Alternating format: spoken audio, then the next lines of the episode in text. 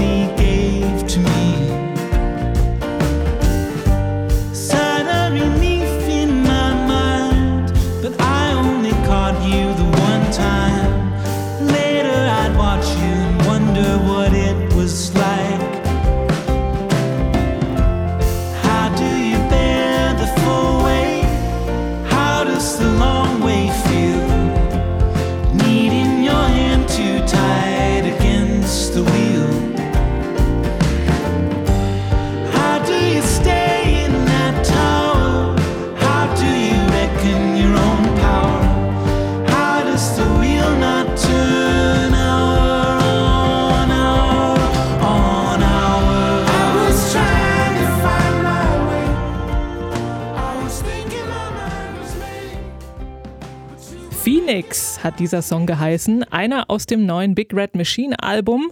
Und da haben wir, wie gesagt, gehört Robin Pecknell von den Fleet Foxes und Anais Mitchell. Und außerdem sind auf dem Album noch mit dabei Ben Howard, Sharon Van Etten, Lisa Hannigan und Taylor Swift und noch ein paar mehr. Die meisten von diesen ähm, Gästinnen und Gästen, die bringen dieses, diese melancholische Stimmung, diese spätabendliche, irgendwie melancholische Stimmung ganz gut rüber. Und ja, vermutlich erfasst die einen einfach, wenn man so ein Aaron Dessner ist, der irgendwo in Upstate New York wohnt, auf dem Land.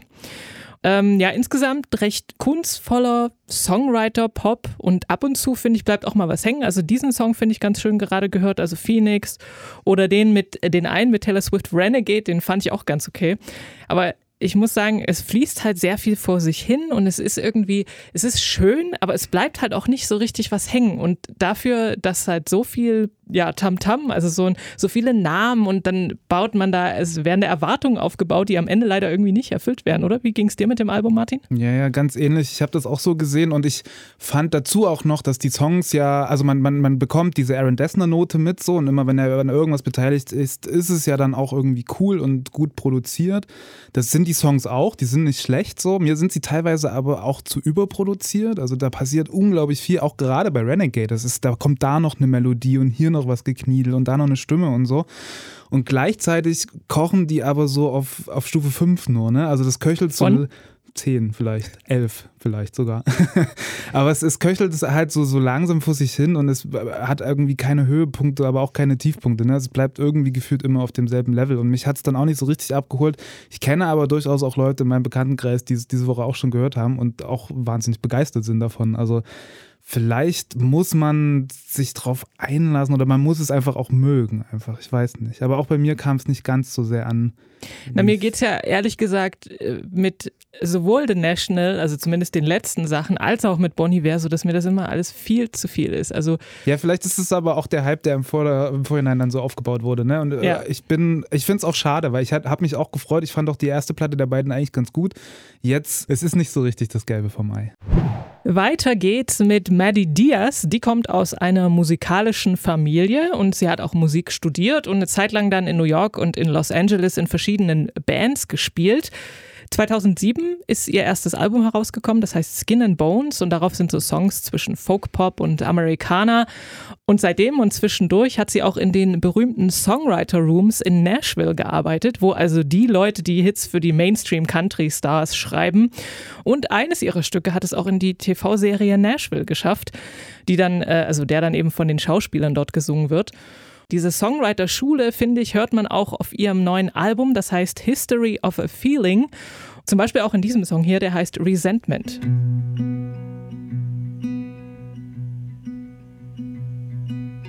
I feel loved on and I feel used. Nobody makes me feel the way you do. And sometimes I, sometimes I, sometimes I just can't stand it. Isn't that just the thing about us? I'm still thinking you could be the one, but you're always, you're always, you're always taking me for granted.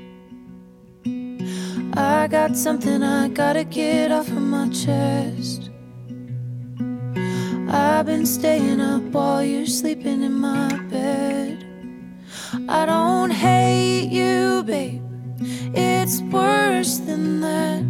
Cause you hurt me I don't react. I've been building up this thing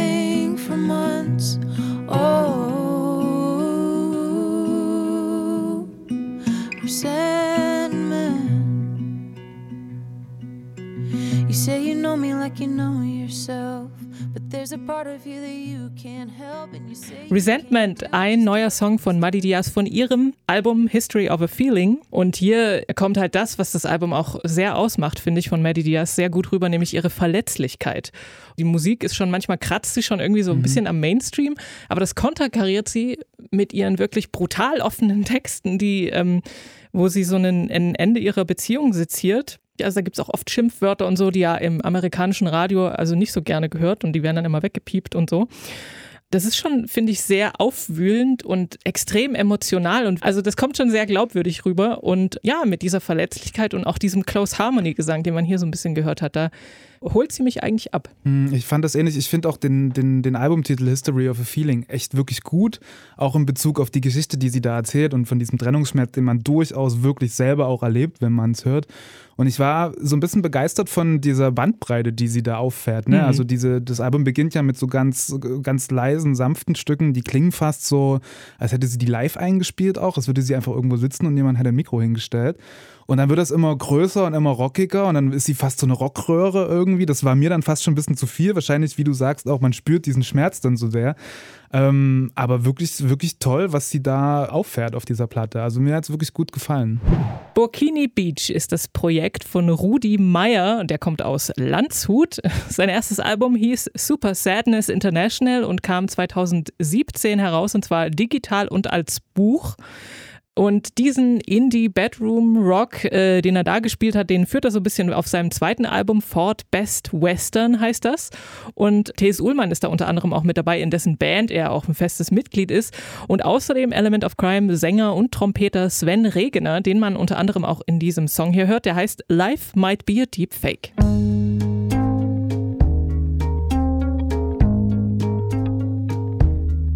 You said life might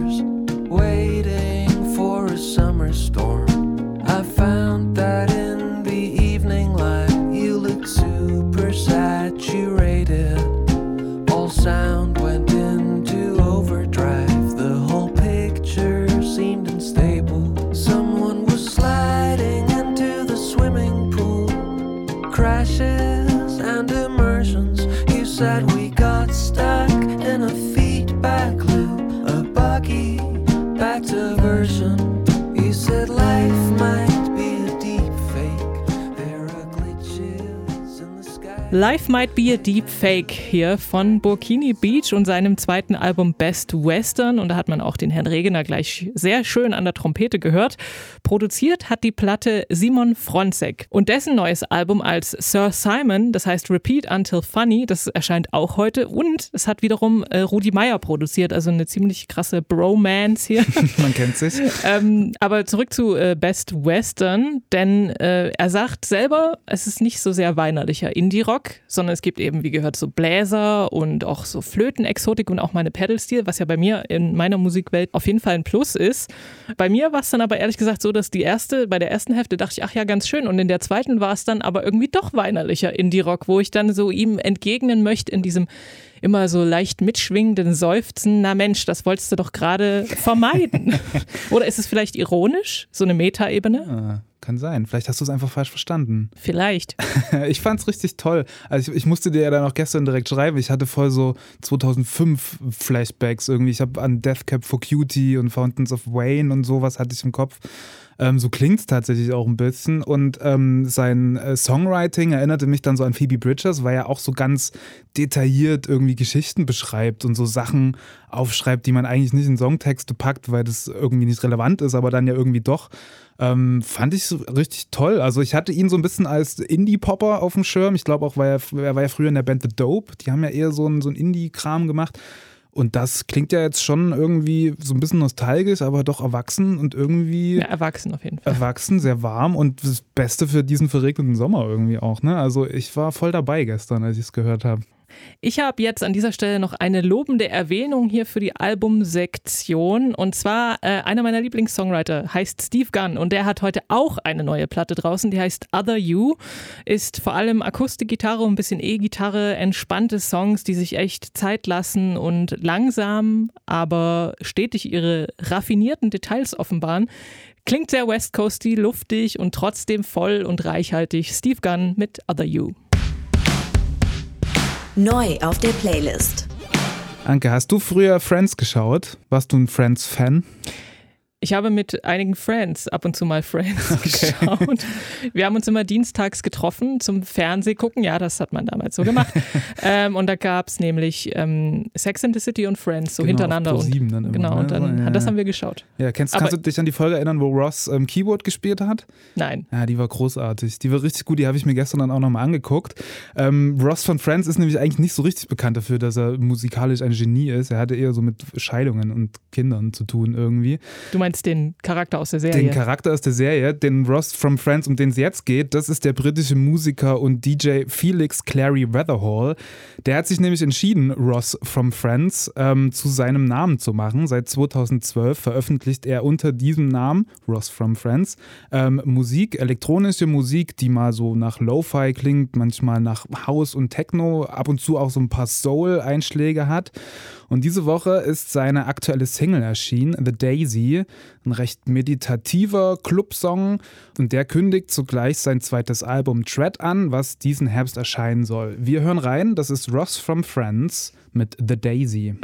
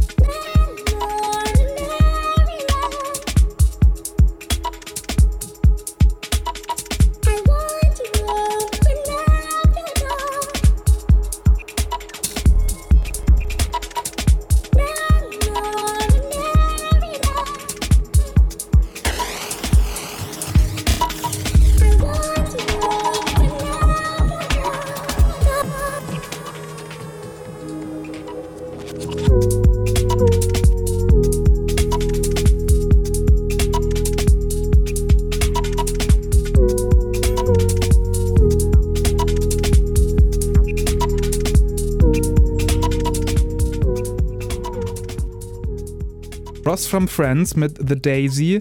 Ein cooler Song, der hat mir gut gefallen, auch wenn ich jetzt nicht unbedingt so der elektronischen Musik mich so hingezogen fühle, aber der hat irgendwie was, was so, was mich mitnimmt irgendwie. Der ist sowohl irgendwie so ein bisschen hibbelig und aufgeregt, aber verspürt oder versprüht dennoch so, eine, so was Ruhiges und Angenehmes. Ähm, der Songtitel ist angelehnt an den ersten Zug, äh, den man äh, zum Lösen eines Rubik Cubes braucht, also diese bunten Würfel. Da muss man nämlich zuallererst eine Daisy bauen, eine Gänseblume, vier weiße äh, Blöcke, die quasi einen gelben umschließen. Ähm, und passenderweise gibt es da auch ein Video dazu, wo wir oder wo der Zuschauer eine junge Speedcuberin beim, bei den Wettkampfvorbereitungen verfolgt. Ich finde es alles ganz rund und gut. Wie hat es dir gefallen? Ja, ging mir genauso. Also ich fand auch, das kann gut nebenher laufen und man, wenn man das so zehnmal hintereinander hören würde, würde es gar nicht auffallen, weil das irgendwie so, ja, so vor sich hin dudelt und es bleibt, es hält einen irgendwie so ein bisschen bei der Stange, wie du schon sagst, aber ich kann es mir zum Beispiel auch, also was so ein Bild, was mir sofort in den Kopf gekommen ist, es ist so bei H&M stehen und irgendwie vor Klamotten irgendwelche sich Sachen aussuchen und im Hintergrund läuft halt irgendwie so eine Techno-Track, yeah. zu dem man immer so ein bisschen mitwippt. So ist das. Aber das Video fand ich auch sehr cool. Sehr schön gemacht auch, ne? Hatte so ein bisschen Stranger Things irgendwie mhm. so den Charakter. Gies ist eine fünfköpfige Band aus Brooklyn, von der man bisher wahrscheinlich noch nicht ganz so viel gehört hat. Im besten Fall wird sich das aber bald ändern, denn nachdem sie vor ein paar Monaten ihre Debütsingle Disco veröffentlicht haben, gab es so ein bisschen einen Bass um diese Band. Ähm, vor allem die englischsprachigen Indie-Blogs haben sich da vor Begeisterung nicht so richtig zurückhalten können. Und nun kündigt die Band ihr Debütalbum an. Projector wird das heißen, kommt am 29.10. auf Partisan und Pias. Und zur Ankündigung gibt es eine neue Single. Low Era heißt die. Und äh, die schließt im Grunde da an, wo Disco aufgehört hat. Ein leicht verschrobener, psychedelischer Post-Punk mit einer Prise gute Laune. So ist das Rezept. Wir hören rein. Geese und Low Era.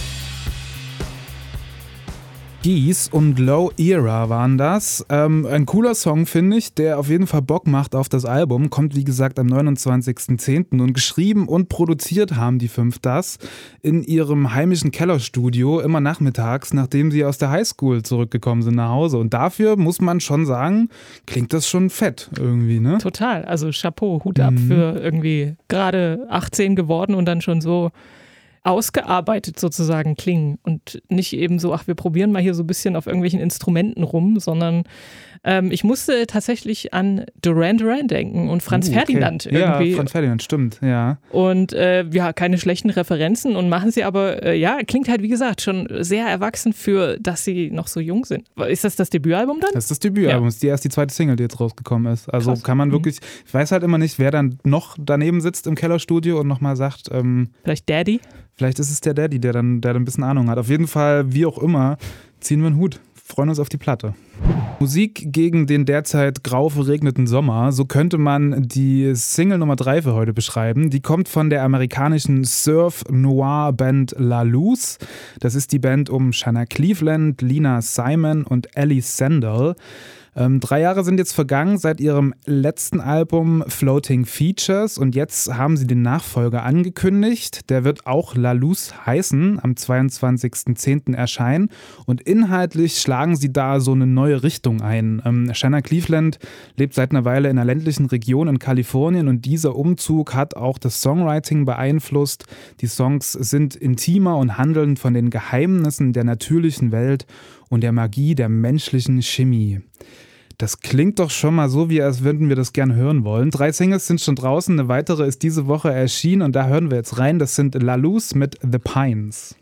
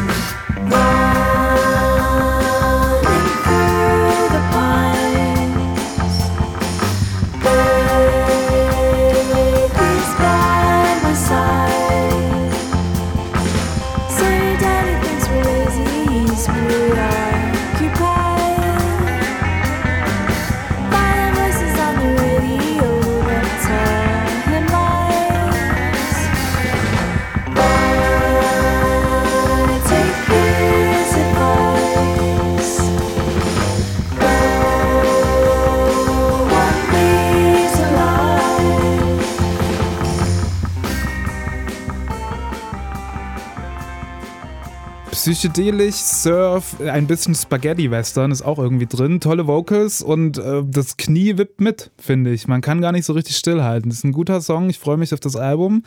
Ähm, La Luz und The Pine haben wir gehört. Wie fandst du's? Äh, super gut. Also hat mir auch äh, auf Anhieb gefallen und ich mag den, diesen wässrigen Surf-Gitarren-Twang auch total gerne und dieses, ja, California-Feeling möchte man fast sagen. Ich kannte sie vorher ehrlich gesagt nicht, aber jetzt habe ich echt Bock, mir mehr von denen anzuhören und ich hoffe, dass die, das ganze Album so ein bisschen so klingt. Ja, das gibt auch noch drei Alben, die man, die du jetzt noch hören kannst, bevor das neue kommt. Am 22.10. ist es soweit. Ja, wird auch La Luz heißen. Popschnipsel.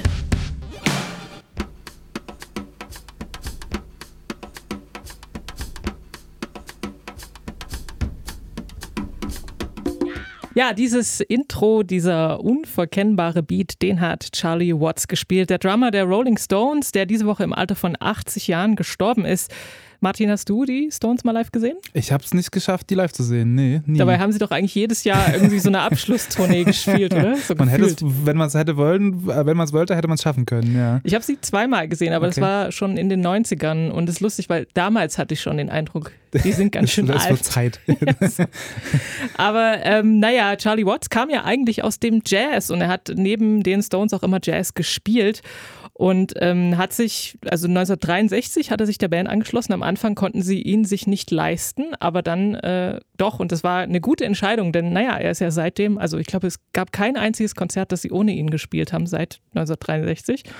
Und er hat sich das Spielen selber beigebracht. Und ähm, eines seiner Markenzeichen neben der immer absolut äh, adretten Kleidung, also jetzt mhm. weiß ich nicht, bei Shows vielleicht nicht unbedingt, aber so sonst, wenn man so Pressefotos sieht, ist er eigentlich immer der best angezogen. Ja, ich finde immer, der war der angezogen so altersgemäß. Ja. Also man hat immer gedacht, er ist der Einzige, der sich seinem Alter entsprechend irgendwie anziehen kann. ja, aber halt nicht so altmodisch, sondern einfach äh, classy. Ja, ja. Und ähm, beim Spielen war er eines seiner Markenzeichen, dass er immer so ein bisschen hinter dem Beat sozusagen gespielt hat und dadurch ist so ein zurückgelehnter Groove entstanden und der trotzdem eine Spannung entstehen lässt und damit hat er eben die Songs so zum Swingen gebracht. Also jetzt hat man ja überall gelesen, dass er eben überhaupt nicht im Rampenlicht gerne stand und so weiter und ja, zurückhaltend, aber trotzdem unverzichtbar und also wenn man es mal streng betrachtet, ist jetzt auch es damit durch für die Stones, oder? Also eigentlich müssten sie sich jetzt auflösen. Eigentlich müssten sie sich auflösen. Ich habe heute Morgen aber auch gelesen, dass sie die, die US-Termine, die jetzt anstehen, spielen werden. Also mhm. es gibt wohl einen neuen Drum Drummer.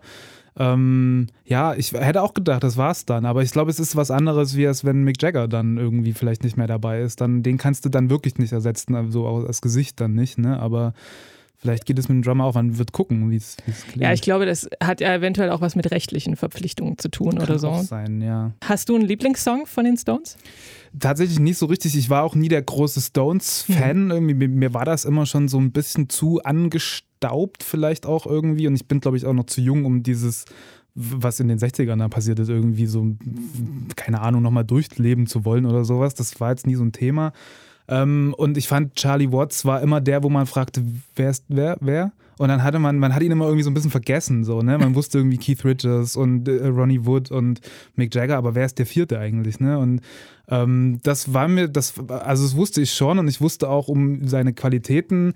Ich fand es immer besonders beeindruckend, dass er so diesen, diesen linken Drumstick so besonders, also er hatte diesen Traditional Grip, heißt das, glaube ich, ne, so diesen krassen Jazzer-Grip. Hm. Äh, ähm, so zwischen den Fingern. Genau, und so nach innen gebeugt ja. irgendwie, ne? So, so, so komisch anders irgendwie. Und ähm, ich fand es auch krass, dass er da nie auch einen Hehl drum gemacht hat, dass er die Musik der Stones eigentlich auch gar nicht so doll mochte. Also ihm war das auch gar nicht so wichtig. Ne? Er hatte halt seine, seine Beats eingespielt und ähm, ich habe ein Interview jetzt gesehen, wo er sagte, ne, ich weiß nicht, was dann passiert. Ich mache das halt und den Rest entscheiden die anderen. Und das ist schon irgendwie, ich finde, das ist schon irgendwie auch toll, ne? Wenn er dann, er ist halt der Musiker, er ist der Künstler, so, ne? Ihm war das dann irgendwie alles nicht so wichtig, was drumherum ähm, dann so passiert. Auf der anderen Seite fragt man sich, warum hat er dann überhaupt mitgespielt? Ne? Also irgendwie muss es ja dann doch gemocht haben, vor tausenden Menschen zu stehen. Aber er hat ja auch gesagt, dass er schon ein sehr schönes und angenehmes Leben hatte, weil er halt das machen konnte, ja. was er liebt und dafür gut bezahlt wurde. Ja. Wobei er halt immer auch noch Jazz gespielt hat nebenbei. Ne? Also die Stones waren ja auch immer nur so ein das eine Projekt, ne? Der hatte, er hatte dann immer noch andere Projekte, wo er dann wahrscheinlich wirklich das spielen konnte, was er irgendwie auch geil fand selber mhm. so. Ne? bei den Stones waren es dann eher so die Four to the Floor, aber wie du schon sagst, der hat trotzdem die Eigenschaft gehabt, die Band, ich glaube, gleichzeitig zu führen, aber auch zu gucken, wo kann er sich draufsetzen. So, ne? Also er war der sehr ja, flexibel und ähm, einfach ein sehr guter Schlagzeuger. Das war's mit Keine Angst vor Hits am 27. August, der sich wettermäßig eher anfühlt wie so ein 27. Oktober. ähm, den Podcast kann man abonnieren, überall, wo es Podcasts gibt und die gleichnamige Playlist, die gibt's bei Spotify. Wir sind Martin Hommel und Anke Behlert und wir wünschen euch einen Happy Music Friday. Keine Angst vor Hits. Neue Musik bei Detektor FM.